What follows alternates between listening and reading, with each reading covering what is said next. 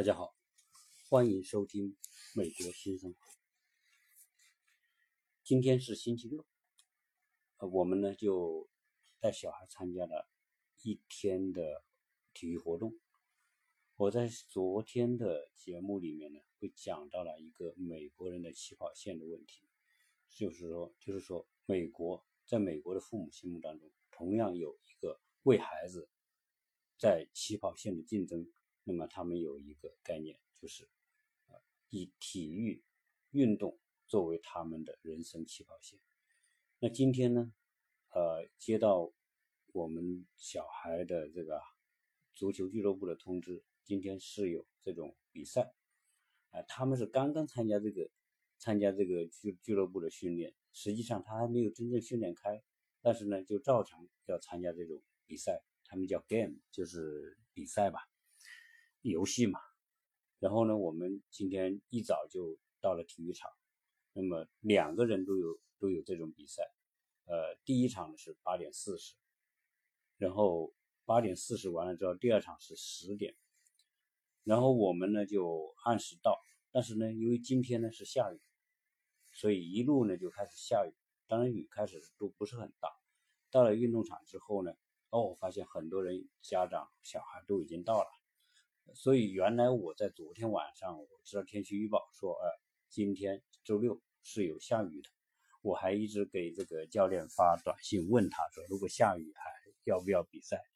现在看来说，这个不管是下雨，一般的情况是都要参与的，他们不会因为说下雨就不去，所以这种风雨无阻这个变成他们运动当中也是一个正常的要求。那我们到了之后呢，就先是我们家的老二，那我在这里跟大家介绍一下我的两个小孩。我的小孩老大呢叫 Jacky， 老二呢叫 Sophie。 可能未来在我的节目里面讲到在美国的生活，在讲到教育、学校等这些问题的时候呢，可能都会提到他们，所以呢在这里跟大家正式做个介绍。那么我的老大呢 Jacky 呢，他今年是12岁多，应该很快就13岁了。老二呢 Sophie 呢，他现在是8岁多，很快9岁啊，因为他们都是4月份的生日。好，那我们呢就跟其他的家长一样啊，帮小孩把东西都准备好，因为其他的家长我们发现他们这个周末的时间绝大部分就是陪孩子。因为周末大家在美国人的概念当中，周末就是休息时间，那么休息时间他们主要时间是陪孩子。如果孩子正好是在这种成长阶段啊，这种少年阶段的话，那么他们大部分就是开车送孩子到体育场。那么这个体育场呢，就是我们前几天来过的这个体育场，也就是他们这种比赛场地。很多家长打着伞，然后带着椅子，带着好专业的一个箱子或者是一个篮子，然后把他们要的东西全部准备好。而且小孩每个人都是一个大水壶，这个水壶我开始以为是一个装饭的饭桶，结果我小孩就笑，他说老爸你真老土，这个是水壶。我一看那个水壶比我们那个小时候的热水壶，就是开水壶还大，一人拎一个大水壶在操场边上。因为他们这种大量的运动，剧烈运动是要出很多汗的，这个要补充水分的，所以他们都要求用大水壶，所以每个人都拎一个大水壶啊，家长就在旁边。那么我们家的老二呢先上场，那么比赛他也是没有训练几天哈，就开始上场，然后但是他很积极，跑步啊什么的非常的积极，非常努力，虽然他的球技现在不怎么样。从8:40，差不多九点钟正式开始，整个一场都是在小雨当中，没有人停下来。整个过程当中按正规的比赛的模式在走，虽然他们是很小，他们都是可能是8、9岁、10岁左右的，但是他都是按正规的比赛，有正规的教练。一个队就是这个队就是我们小孩这个队，他有一个教练。对方比赛的就是他们是比赛嘛，那么就会有2个队，每个队有自己的教练。每个队呢可能有12个球员，然后呢有正规的裁判、主裁判，然后还有专门管这个丝线这个裁判，就是说球有没有出界这种啊，就是三个裁判，然后双方教练，然后双方的家长，摆开阵势就开始比赛。然后整个过程呢，我们就看到这个教练不停的在场边喊，整个过程当中家长不停的喊加油，然后给他们鼓掌，然后给他们加油助威啊，就是这个过程当中，我们看到小孩子是主角，在球场上奔波运动，家长在旁边关注助威，教练在旁边指导，整个一个赛场就是一个所有的人都聚焦融合在这个比赛的过程当中。那么中途休息，然后呢，比赛完之后这个球队会给人发点吃的啊，这种奖励吧。反正我们家的老大呢是后面10点多钟上场，正好他们这个前面一个比完就轮到他。那么情况也是一样，仍然是在下雨。反正不管怎么样下雨，大家照常进行比赛。那老大呢，由于他的这个训练呢比我们老二还少一些，实际上他就训练几场，那么对足球还不是特别的熟悉，也照样就上场了。整个过程呢，我也看他这个场上是努力的奔波奔跑啊，虽然他这个控球啊、带球啊，这个可能还有待于提高，但是呢，整个过程当中非常的主动，非常的积极的这种跑动啊，我看这样的话呢，就是说整个人都运动开。其他的一些小朋友有很多呢是属于足球训练已经有很多年的，一看就是那种很有经验的那种，而且有的可能年龄也稍微大一点，可能因为他们是一个年龄段嘛，那么有些可能就是13、14岁啊，那么有的甚至14、15岁，看起来个子就跟成人那么大，所以个子大的、个子小的都在一起，然后大家就是厉害的可能就是跑动的拼抢啊，这些进球啊、带球啊，这些是就是靠这些更厉害的，但是这些刚刚学不久的，反正也是一起做这样一场比赛。那么我们的老大呢，由于他这个 Jacky 呢，他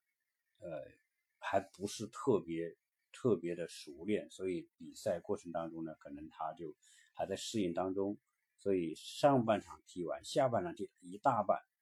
也就是说大概整个在场上呢，应该有6、70分钟的这个样子，最少他是跑完了6、70分钟啊，整场跑下来，我看可能也是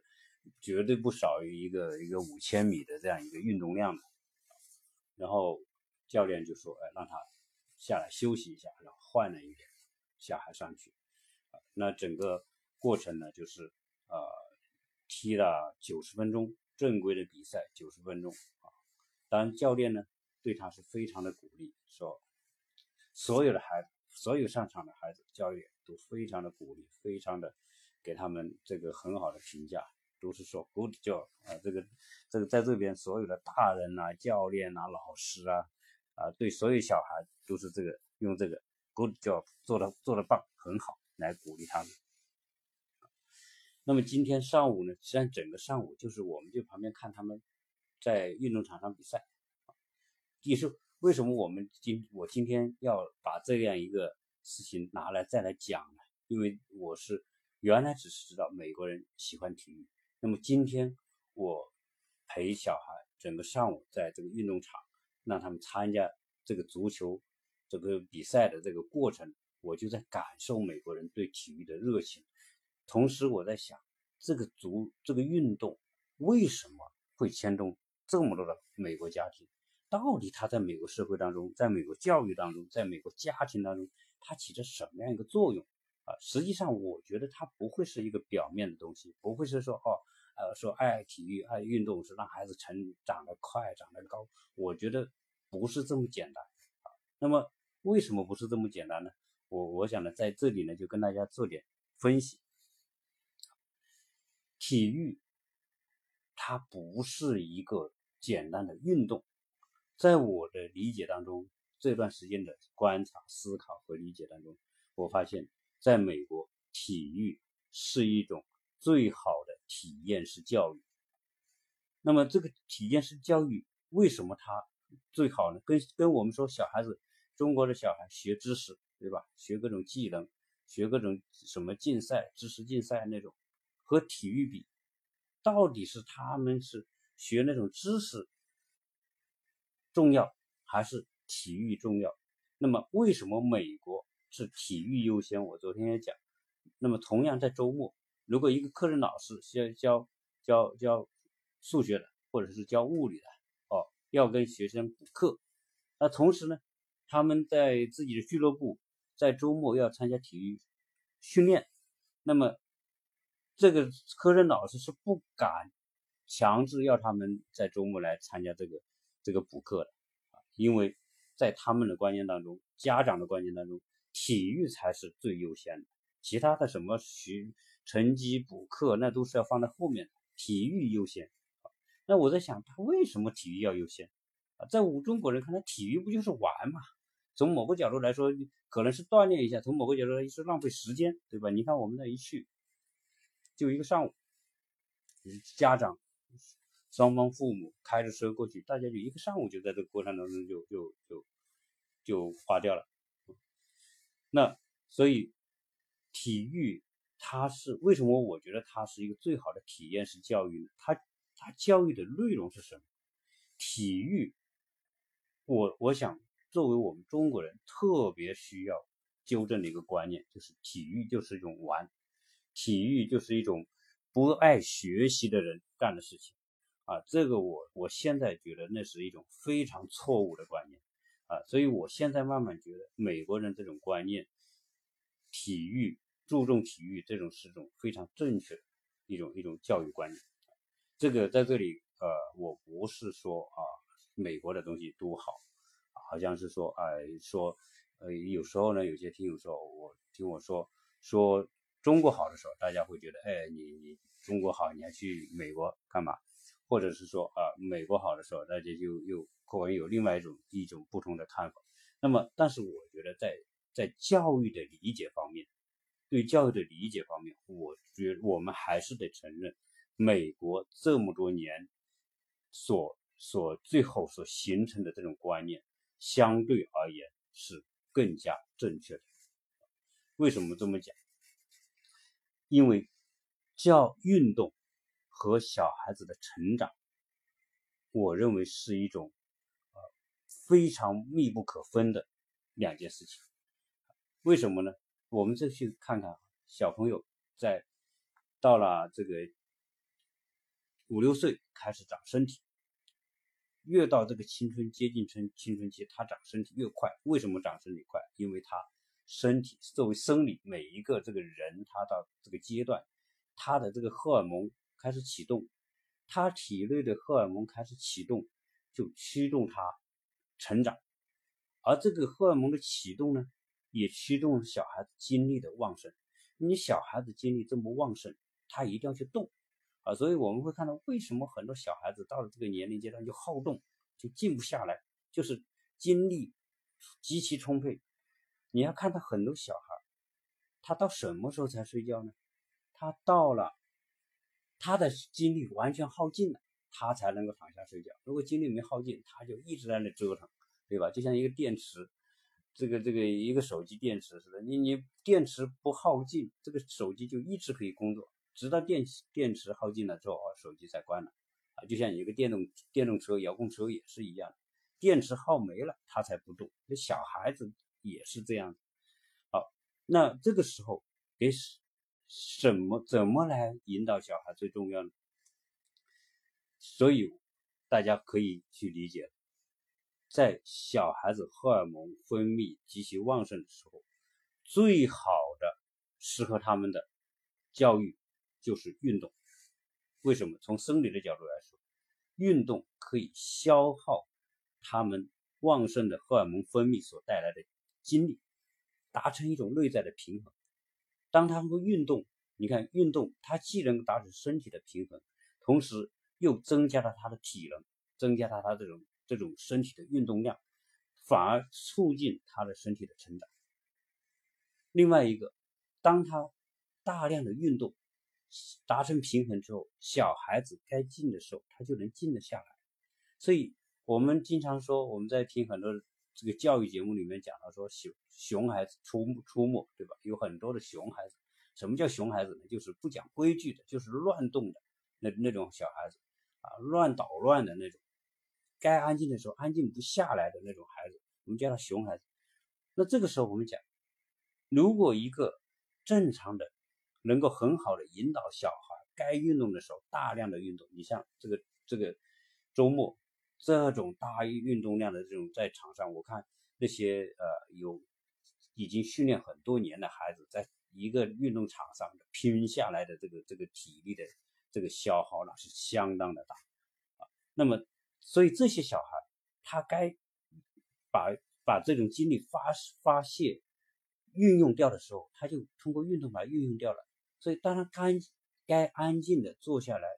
跟你聊天，或者你跟他聊天，或者他想做他的那种安静的工作，比如说学习啊、读书啊，或者是搞钻研啊、琢磨某种事情，他又能够安静的下来。所以从这个角度来说，运动对于这种青少年是如此的重要，它是非常有科学的这种道理。那么同时呢，运动它又是一种最科学的帮助孩子来做好成长管理的一种手段和方式。为什么它是科学的来管理他的成长的一种方式呢？这里我们再讲另外一个我的理解。整个运动过程当中，特别是这种团队运动当中，它是在体验当中去帮助小孩形成一种正确的这种人生观念，以及它帮助他的人格构成一种正确的这个人格的这种体系啊。为什么这个牵扯到人格来说呢？这个就好像这个帽子开的有点大，运动跟人格有什么关系？那么我认为它有太大的关系，特别是像这些美国的家长带着美国孩子去参加这种团队的竞争式的，像足球啊，因为现在我看这个美国的这个足球啊，从70年代开始就开始慢慢的那么重视，到后来到90年代，美国呢在这个世界杯，美国还举行过这种世界杯了，在1994年。那么这项运动呢，就让越来越多的这种家长、这种学校那么关注啊，因为这是种非常好的运动。当然，美国本身有知名度很高的美式橄榄球啊、棒球啊这些冰球啊，这些在美国都是很普及的。但是呢，足球是世界范围内普及的一个运动。那么94年美国举行这个世界杯之后，那么我看美国的这个对足球的重视，它的群众性也是快速普及。所以我在上一期节目讲到，那么多的足球场，实际上现在一大部分多半都是参加足球的多啊，因为有几个原因。第一是足球它是大团队，十个人加守门员，11个人在赛场上，对吧？这是特别讲究这种团队合作和配合。那么这种运动在美国现在这么的普及啊，原因就是这种运动非常有助于小孩养成健全的人格。所以你去看，在这种团队比赛当中，我在上期也大概提到过，你要相信这个团队，你要相信教练，你要融入这个团队。同时呢，你要遵守这么多人比赛的相应的规则，它一定有规则，你没有规则，这个赛就没法比，对吧？那么同时你需要进行很好的自我约束，你有时候甚至要做自我牺牲，因为它是需要配合的，不能说谁都想成为这个英雄，谁都想时时成为那个进球的人，那你这球队肯定永远进不了。你必须是配合，你必须是把最好的机会让给那个最有机会进球的那个人，而不是说你时时都是自己带这个球去进球啊。这样呢，你需要自我牺牲，你同样要突出团队的价值，你要为团队的成功去贡献你该贡献的。你可能是打前锋的，你可能是打后卫的，对吧？你可能是那个主攻手。总之来说，在整个团队当中，没有说哪一个是最重要的，因为哪一个都很重要，对于整个团队而言。所以在这里面又变成了一种非常有就是参与平等相同的责任。那么这些都是在整个团队运动当中会帮助大家树立这种观念。整个团队的这种体育里面，最后如果小孩子真正融入进去，那么最后你会发现他给小孩带来的正面的价值、正面的观念的培养，以及正面的这个人格积极因素啊，都会在这个运动当中体现和挖掘出来。我们说一个人积极的人，你会有哪些特征呢？啊，我们去看看。首先说你要很积极，你要善于跟别人合作，你要充满热情，你要懂得跟别人有团结，同时你懂得去帮助别人，你还去奉献，你还要有爱心，你还要有责任，你还要去理解，你还要去担当，你还要有荣誉感，你还要能够去自我突破和自我超越，你还要有那种目标和梦想。同时你要必须对你的目标很坚持，要有很好的韧劲，同样非常的执着。你看我罗列这么多东西，是不是这些是一个我们所有的家长都非常自己的孩子成为这么一种人？而这种东西靠说教是没有用的。你再会说教，你去讲再多的道理，小孩子有可能他听，有可能甚至他就根本就不听，因为你讲这个道理他没有感触，他体验不到这种东西在他生命当中如何去塑造这种东西。但是当你把它放到这个比如说这种赛场上去啊，训练过程当中跟别人的配合，比赛过程当中你跟别人的关系，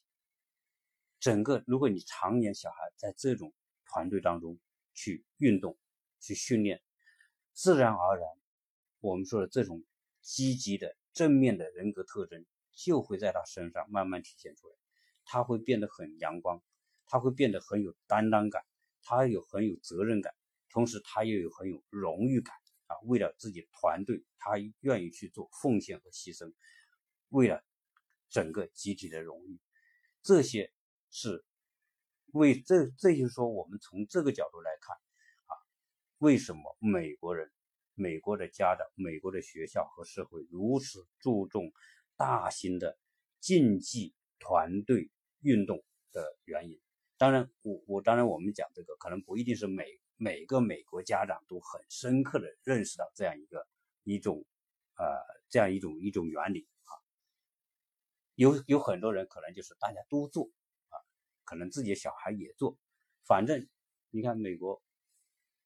这个周末时间是自己的，他也不用去考虑工作的事情，那么他这个周末的时间就一定是用在家里啊，或者用在自己的爱好。现在是小孩子，如果他的小孩正在处于这个小学、中学年龄阶段，那么他们的很多精力就是放在培养小孩子，这个业余时间就是跟小孩子一起度过啊，这是美国社会我认为很正面、很积极的一个方面。那另外一个方面，大家在这种氛围当中都会自觉不自觉的去找到大家认为好的方式。那现在我们想回过来讲另外一个问题，说为什么经常我们会有听友问，你为什么要去美国？你又会问别人，你为什么不去美国啊？那么我们今天跟在美国的这些华人朋友聊天的时候，那么我们经常都会问到啊，你为什么要带小孩来美国？那么我现在的理解，可能我的理解是站在我个人的角度，为什么该带小孩来美国？我在想到一个现象，就比如说这个鱼和水的关系，对吧？不同的鱼，可能它在不同的环境当中，它的成长的结果就不同。你可能一个小鱼在一个鱼缸里面，它就是鱼缸里面的鱼，它能够最后长成的那种特性就是鱼缸里的鱼的特质。那么有可能说这个鱼是在塘里面的大一点的空间，它在塘里的鱼，你可能是在河里面的、江里面的、湖里面的鱼，又是在那种环境当中成长出来的。那如果你最后是在大海里的鱼又不一样，这里面就牵扯什么呢？这是个环境不同。好，那么我想为什么要到美国？为什么很多我们中国那么多的家长都想把小孩送到这个欧洲、送到美国来受教育？到底是为什么？就是为了读那么个大学吗？那么现在我在想，真正的理解是，所谓大家冲着美国大学目标来的，还是中国人的思维观念。为什么呢？就是外国的大学它的含金量高，或者说它未来为它的这个未来的发展、未来的事业可能更有帮助。我想大家可能更多的停留在这样一个目标，这样一个带有功利性的目标，就是说在美国或者在英国读完大学，未来到国内去找工作，人家会高看他啊。我觉得更多的是带有这样一种功利目标。而事实上来说，那么我是一个学历史，这个时候我对这个问题的看法，包括我说我带小孩，为什么我要带小孩去参加这种体育运动活动，我去理解，我们会发现，真正让小孩来美国，真的要让他，如果我们说大人，我们是由于各种语言也好，各种其他的因素也好，我们要跟这个社会的融入还是有一定的局限的。但是小孩子他可塑性大，那么小孩来美国到底是干嘛？到底是为了冲着美国的常青藤这种名校作为他们的目标呢，还是作为说再换一个池子，换一个环境，说我们在中国的池子里面养这个鱼，我们把小孩培养成鱼的话，在中国这样一个湖里面去养这个鱼，还是在美国这个湖里养这个鱼？那么美国这个湖，我们说在中国能不能在中国的湖里面养出美国湖的鱼来呢？我觉得这个道理很简单，答案也很明确，是不可能的。就像说我们说游泳，你请个最好的教练，你就在岸上教你的小孩游，他再水平再高，我想他站在岸上学游泳，他是永远学不会的，因为他没有在水中去体验，没有体验他的人的动作和水的关系如何达成一种浮动的平衡。游泳是什么？无非就是在水中，你通过四肢的运动了解水性之后，你达成一种平衡，让人不沉下去。那如果你站在岸上，你不在水里去练这个游泳动作，你怎么可能练会呢？你不可能。那你现在说我在中国，我能不能通过视频，通过看书，通过远程教育，把在中国的孩子培养成具有美国孩子的那种我们说的那种积极人格、独立、乐观、向上、责任、荣誉、担当、坚韧，这些能不能这样培养呢？答案也是一样啊！不管你找多好的老师、多牛逼的人给你远程，美国的最牛逼的教育家跟在中国的这个孩子，你来做远程的沟通、教育、培训，没有用的啊！那么原因是什么？原因是你只有到美国这个氛围，但是你到了美国还不行，你必须是到美国我们说最实际的这种环境当中去体验。你把小孩放在我们说你参与这种运动，参与运动会带来很多的相关的我们意想不到的结果啊！我们在这里可以讲一下为什么呢？比如说我们在这种运动场，我们原来讲说中国人对运动，当然也有很多中国我们华人也爱运动的啊。我在这里不是一竿子把人打死了，中国人就不爱运动，美国人就爱运动，也不是这样。我们只是说一个普遍性而言，相对而言，美国人对运动的热爱是更普遍，那么中国人相应来说会弱一点。不要看说中国大妈天天跳广场舞，那个不算啊。那么我们说的是年轻青少年，少年和儿童这个阶段，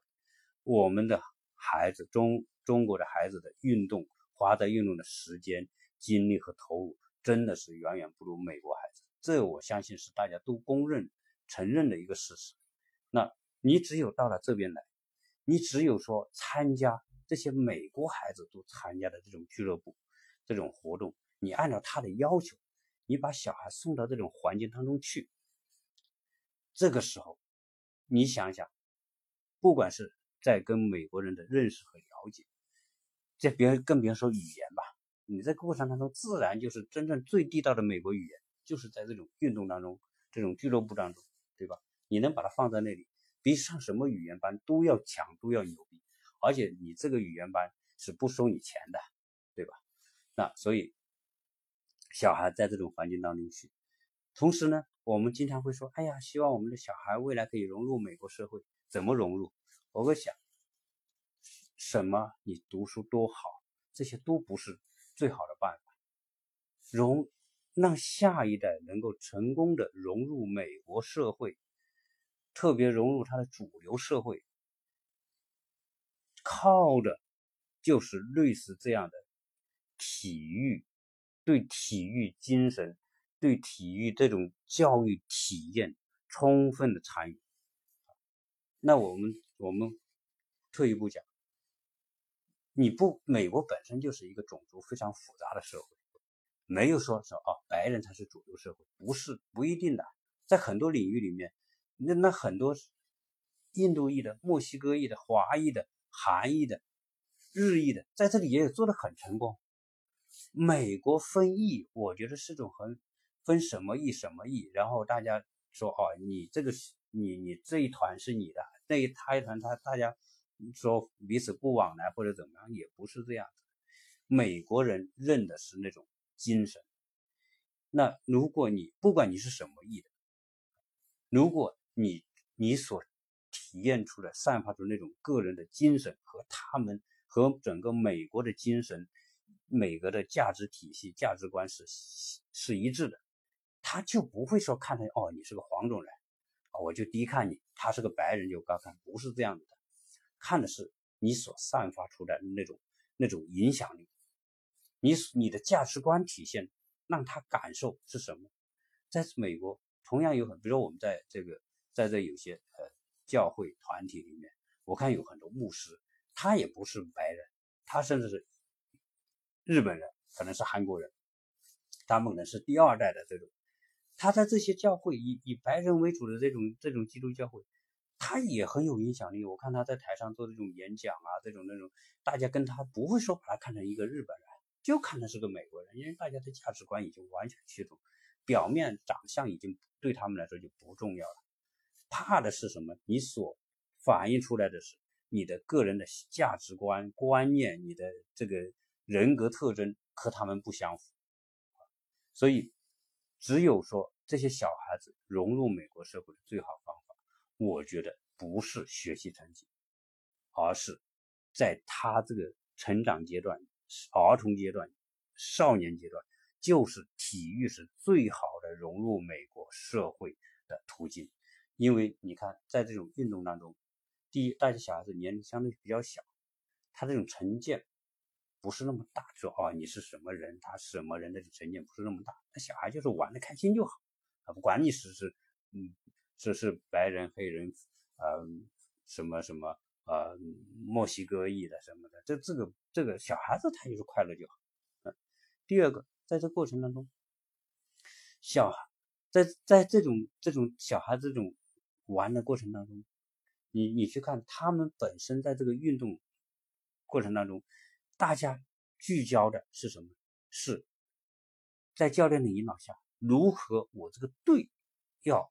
成功，对吧？我要这个队要强大。这个时候，教练就会引导他们各自去发挥什么样的这种作用。而这个在这种平时训练配合过程当中，队员跟队员彼此之间的了解和配合，就打破了说我们所简单的关于这个人种的这种区分和概念。大家是队友，大家是一个团队的，大家一起流汗，一起拼搏，一起吃苦，这个过程当中所凝结出的那种友谊是跨种族的啊。那如果你是从小就是参加这一类运动，而且能够坚持一运动就是很多年，而不是运动两三个月又换一个什么，不是这样，你坚持很多年，你就有在这个圈子里面。你看今天我们这两个小家伙他们去比赛，好，这个俱乐部这个队和那个队比，但是长期大家都是在一起训练的，一起比赛的，你就会在过程中认识很多的这种人，而且在这种过程当中大家就是变成说是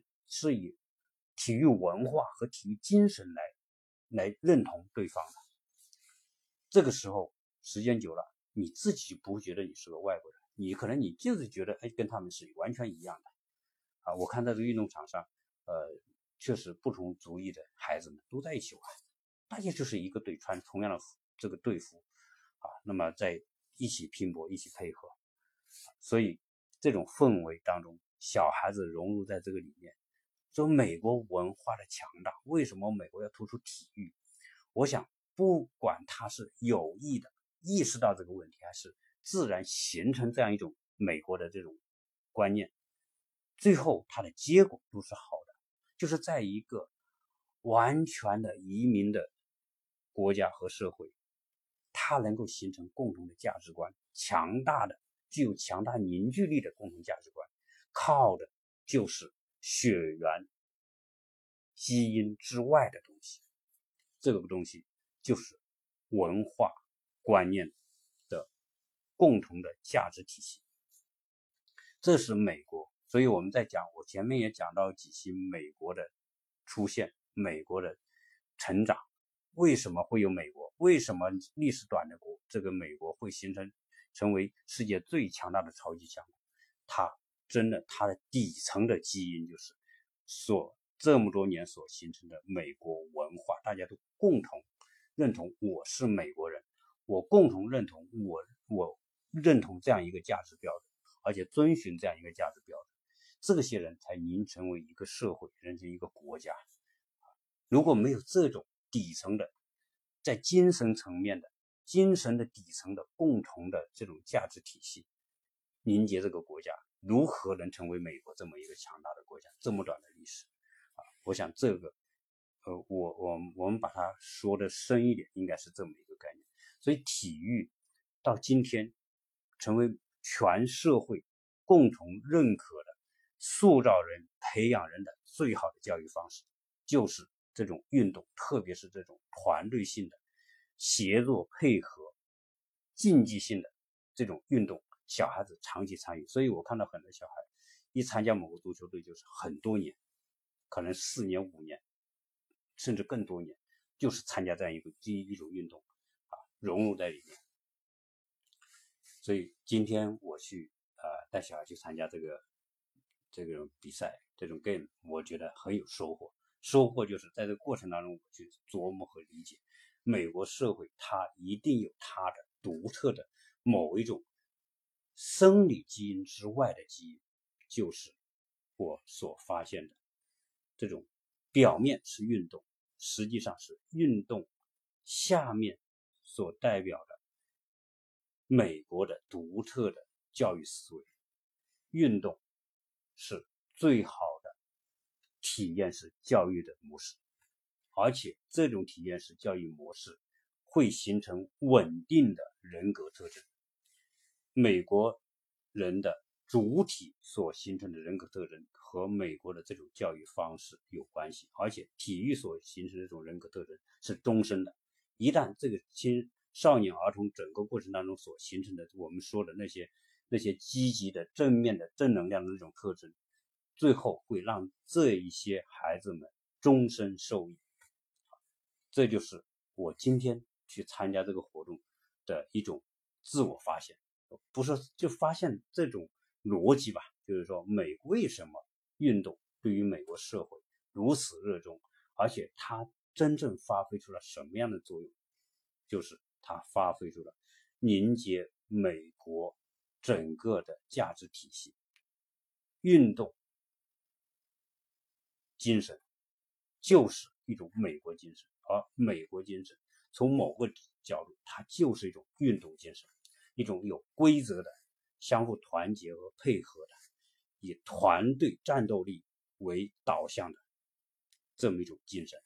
这就是美国运动、美国教育的本质，就是运动优先。那么这一期呢，跟大家分享到这里。如果你认为我讲的有道理，